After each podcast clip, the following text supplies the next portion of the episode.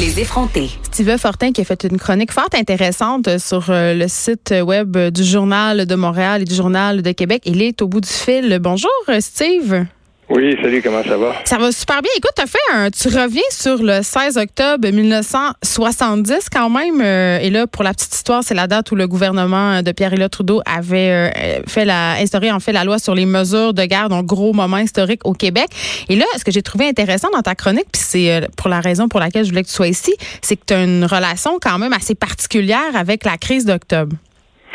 Ben oui, euh, si j'étais pas né, on s'entend là. Euh, sauf que euh, avec le temps, c'est une période qui m'a beaucoup fasciné, une Ben période que j'ai étudiée dans dans mon parcours universitaire beaucoup. pour ceux qui ne le savent pas, moi j'ai travaillé en études langagières sur l'œuvre de Denis Vanier, particulièrement la contre-culture entre 68 72 au Québec. c'est une période que je connais quand même assez bien et j'ai eu la chance de travailler sur l'œuvre de Gérald Godin, c'est sûr. Et, et, et, là, euh, c'est drôle parce que ce matin, euh, c'est par un poème que quelqu'un m'a envoyé de Gérald Godin que je me suis euh, remémoré de ça. Puis je me suis dit mais c'est quand même c'est c'est quand même pas banal. Mais Steve, on, dirait électorale. Steve, on dirait que je découvre un autre homme. J'aurais pas pensé ça. Ah non? Ah ben écoute, euh, c'est c'est beaucoup plus par la poésie que je suis arrivé à la, à la politique. Je savais pas. Euh, par la politique que je suis arrivé à la poésie. Mais euh, et, et, c'est ça, ce qui m'avait frappé aussi, c'était que depuis, tu sais, il y a un décalage horaire entre ici la Catalogne, puis depuis 2014, mhm. quand je suis allé en Écosse, j'ai j'ai été euh, j'ai eu la chance de me faire des amis qui étaient catalans. Puis on est on est resté en contact euh, dont un qui, qui, qui, est même venu ici puis tout ça. Et euh, là tout à coup tu on garde contact. C'est c'est le fun quand même. On dit toujours qu'on va savoir la prochaine occasion. Mais là les messages que je recevais dans, dans, les dernières heures c'était je me disais ben voilà ces gens-là sont en train de vivre leur vendredi du tabarnak. Sont en train de vivre ce moment-là que Gérald Godin avait appelé, avait appelé un jour de bulldozer politique euh, eux, ils le vivent en ce moment, ça. Puis je me disais, c'est quand même drôle, tout ça arrive en même temps. On est en campagne électorale. Et on a demandé à Justin Trudeau ce qu'il pensait de ce qui, de, ce qui se passait euh, en Catalogne. Il n'a pas voulu répondre. Je me disais, mais c'est tout ça, c'est un bouillonnement politique qui est pas qui est pas banal. Puis c'est pour ça que j'ai voulu en parler. Ça m'a aussi rappelé une relation bien particulière que j'avais avec un des acteurs de cette de mm. ce, de ce temps-là. Euh, jeune jeune collégien, jeune cégepien, euh, je me suis fait accrocher par euh, par Paul Rose à un moment donné. Pas le Paul Rose du FLQ, là. lui je le connais pas. Moi j'ai connu le Paul Rose des groupes communautaires à Montréal. J'ai connu le Paul Rose qui est impliqué au NPD Québec, qui est impliqué dans les mouvements de gauche. le Paul tu trouves qu'on a un peu sali sa réputation? Ben, c'est parce que moi, je fais comme une démarcation entre les deux. Euh, je n'ai pas envie de parler des conversations personnelles que j'ai eues avec lui parce que c'est devenu comme un. C'était oui, quelqu'un avec qui j'ai fait un peu de politique, mais c'est surtout devenu quelqu'un qui euh, avec qui j'ai eu des, des, des, longues et fréquentes discussions. Il était mhm. tellement intéressant, cet homme-là.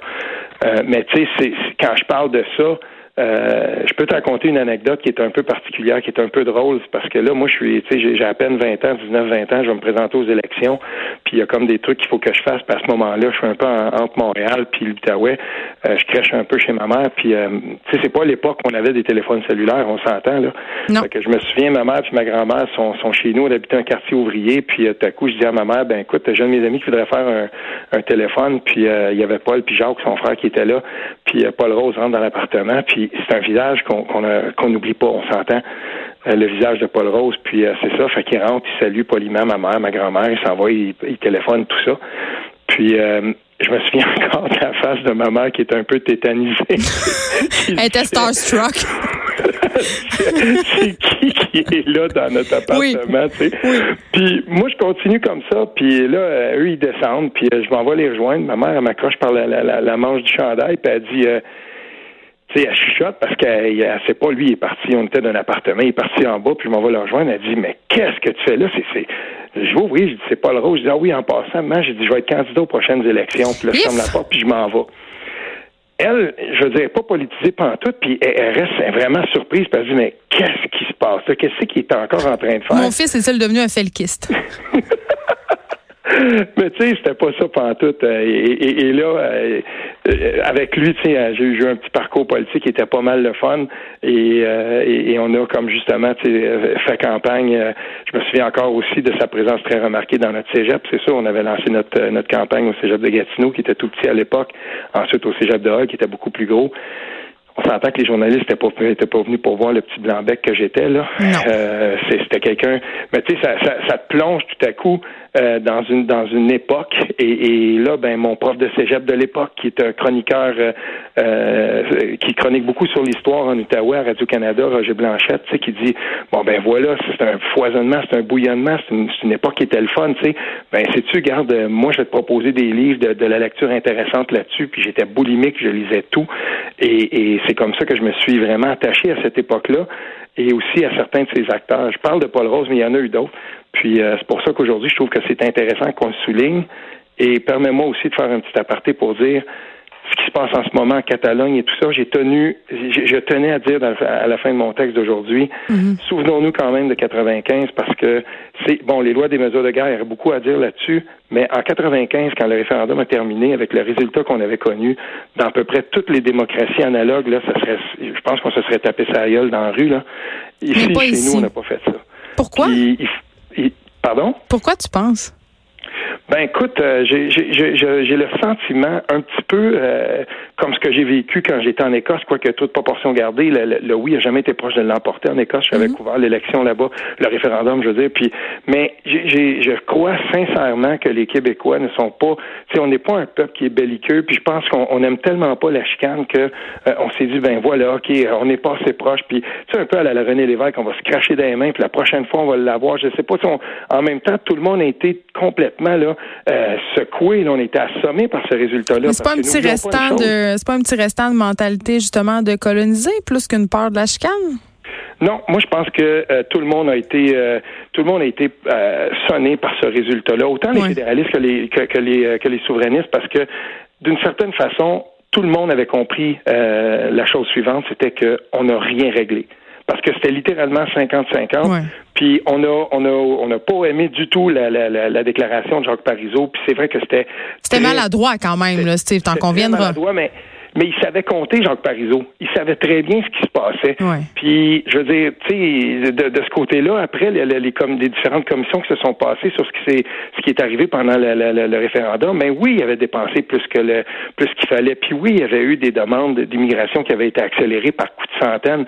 Mais là, rendu là, une fois qu'on sait ça, même si on avait changé ça, on n'était pas non plus dans un résultat de 69, euh, euh, tu sais, je veux dire 69. Non, c'était pas si évident, là. C'était pas non, c'était pas évident. On était devant un cul-de-sac. Puis moi, j'ai appelé ça dans plusieurs de mes, de, mes textes par la suite, les limbes constitutionnelles.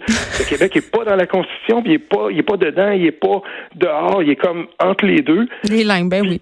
Il est, il est dans les puis j'ai, tu sais, je suis allé au Musée canadien de l'histoire euh, quand il y avait le, le, le 150e du Canada, puis je, je, suis allé là-bas, j'assistais à une conférence, puis oh, d'un coup, on me demande de, de, de, commenter un truc, puis je dis, mais c'est quand même drôle.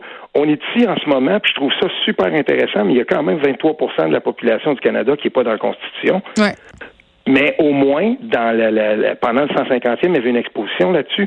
Puis il y avait un petit bout où on disait justement, ben voici pourquoi. On en parlait de ça, on le cachait pas. Mais je veux dire, c'est quand même drôle. Dans, dans beaucoup de pays du monde, on n'accepterait pas ça. On n'accepterait pas que. Imagine à quel point c'est important la Constitution des États-Unis. On n'accepterait pas que 23% de la population n'y soit pas. Non, il y aurait des soulèvements populaires. Tu as complètement raison. Ça s'appelle Un vendredi du tabarnak. Bravo euh, pour le titre. J'adore ça. Ça vient Gérald Godin, c'est dans oui. son texte des cantos. Ça s'appelle l'intertextualité. On adore ça. Oui. Euh, Steve Fortin, on peut te lire euh, évidemment sur euh, le site web Journal de Montréal, Journal de Québec. Allez lire ça. Un texte fort, intéressant. Comme d'habitude, mais celui-là particulièrement, je l'ai beaucoup aimé. Merci beaucoup. OK, salut Geneviève. Bye bye. De 13 à 15, les effrontés. Cube